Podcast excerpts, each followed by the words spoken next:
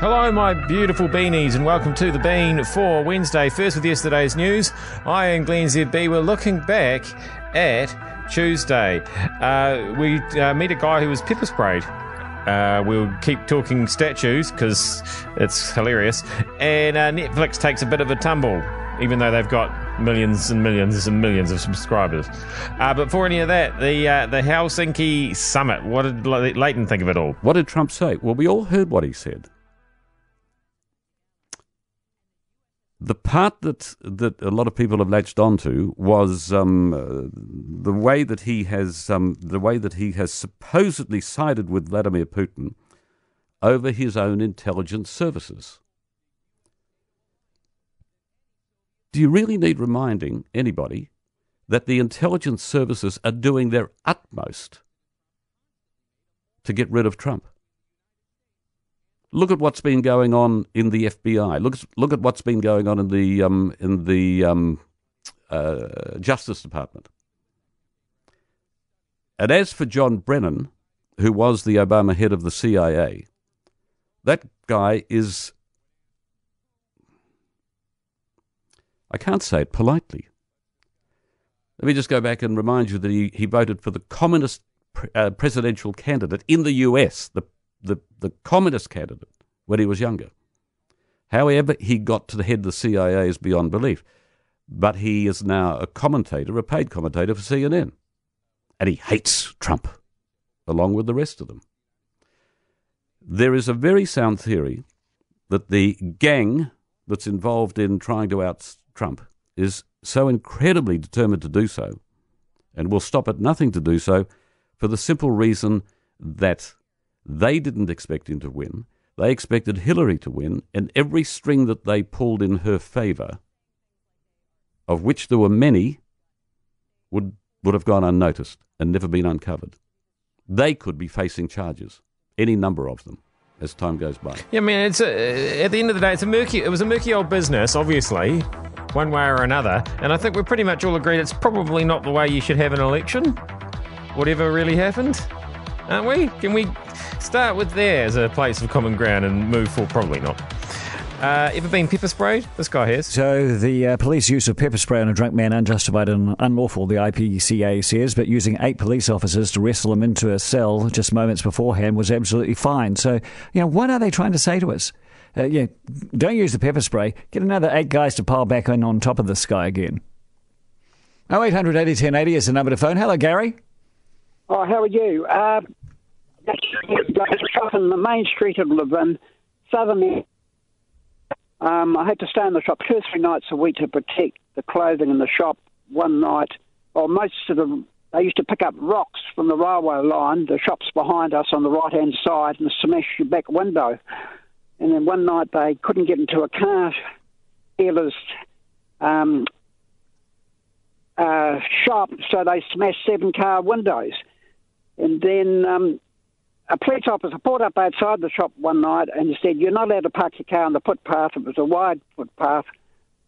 And I actually said to her, Look, you're illegally parked too. You parked on 400 yards of orange dotted lines. And of course, she got annoyed with me. Mm-hmm. So I said to her, Look, I'll shift my car and what you're telling me. So every time I tried to get into my car, she kept blocking me to get into the car. She kept chasing me around the car. Then she pepper sprayed me. And I felt I was going to crash to the footpath. That's the effect of pepper spray. Then she came charging towards me, and I didn't know what was going to happen, so I actually punched her to protect myself. Crocky. Yeah, um, just wonder if could have avoided getting in that situation altogether. That'd be better. Probably. Whew. All right, heavy duty start to the podcast. Let's lighten the load by talking all this statue nonsense. How much of it will be funded by council? The very same council that just handed us all a big fuel tax. How much will be funded by iwi? And more to the point, is pouring this much money into a statue the right place for these funds? You only need to drive through the Orakei area to see the pockets of state housing, the diversity of the living standards, the struggle for many Maori in the in that area of Auckland alone. We are acutely aware of our stats in this country for Māori in regards poverty based illnesses, housing inequality, abuse, socioeconomic deprivation, and so on. I just wonder whether if money is going to be put aside to promote nationhood and Māori culture, it may be better spent actually going to the people who really need it. And how is it the council can easily drum up a million dollars for a design phase of a statue and hand that money out unilaterally without any consultation, yet run a city which is full of families unable to heat their homes, afford healthy food, visit the doctor, or buy warm clothes?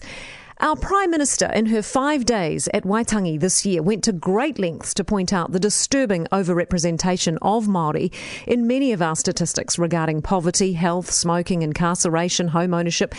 She said we needed to tackle these areas and start addressing the inequality. Are we doing that? Have we made any progress yet?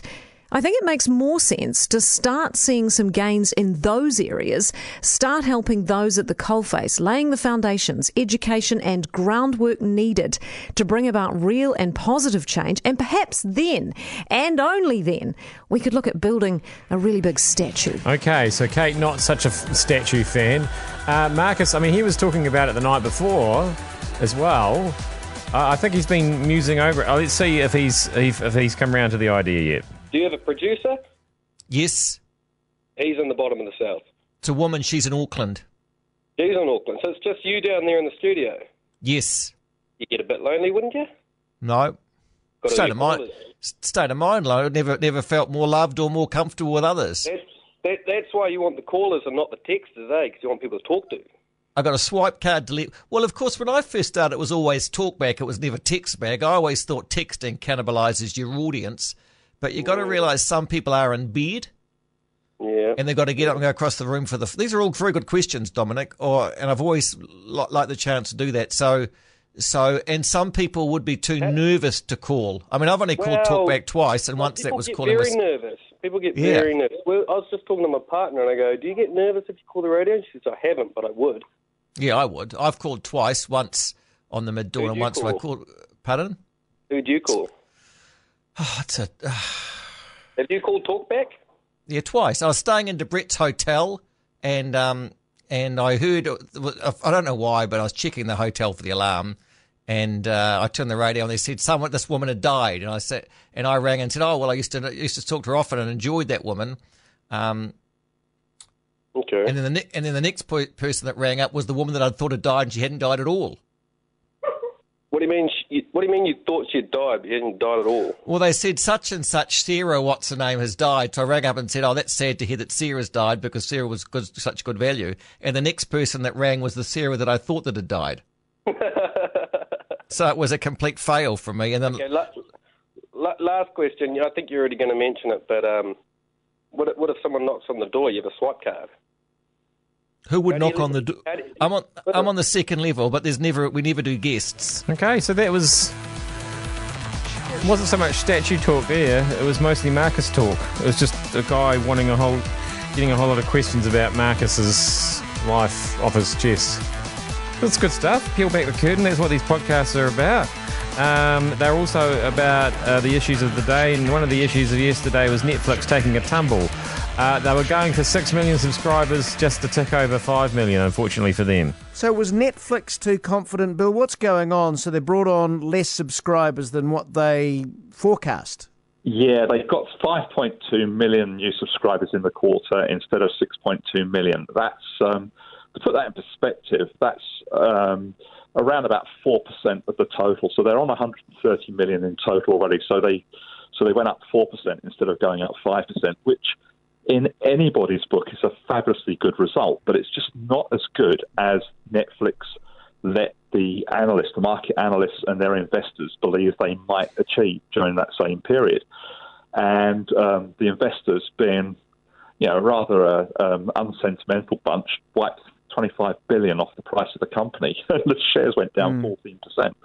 Um, and it's really because they were they were expecting explosive exponential growth, and um, the growth is still explosive, but it's just not quite as massive as um, was was expected. Yeah, um, that's my old mate Bill Bennett there. I hope to catch up with him tonight at the launch of a flash new Oppo phone. He might be there, might not, I don't know. You run into these people from time to time. That's neither here nor there. Uh, the point is, uh, why did Netflix say six million? Sure, is five million not enough? Why don't they just say 5 million? And then they got more than 5 million and everybody would have been happy. I don't understand how these things work. I am Glenn ZB. Uh, overconfident, you see. Yeah, I'm, I've never suffered from that problem. I've always been underconfident. That's how I got to where I am today, in this room by myself in the middle of the night, talking to a computer. I'm Glenn ZB. Uh, that has been News Talk ZB. That's what that is, and I'll see you back here again with more talking into the computer tomorrow.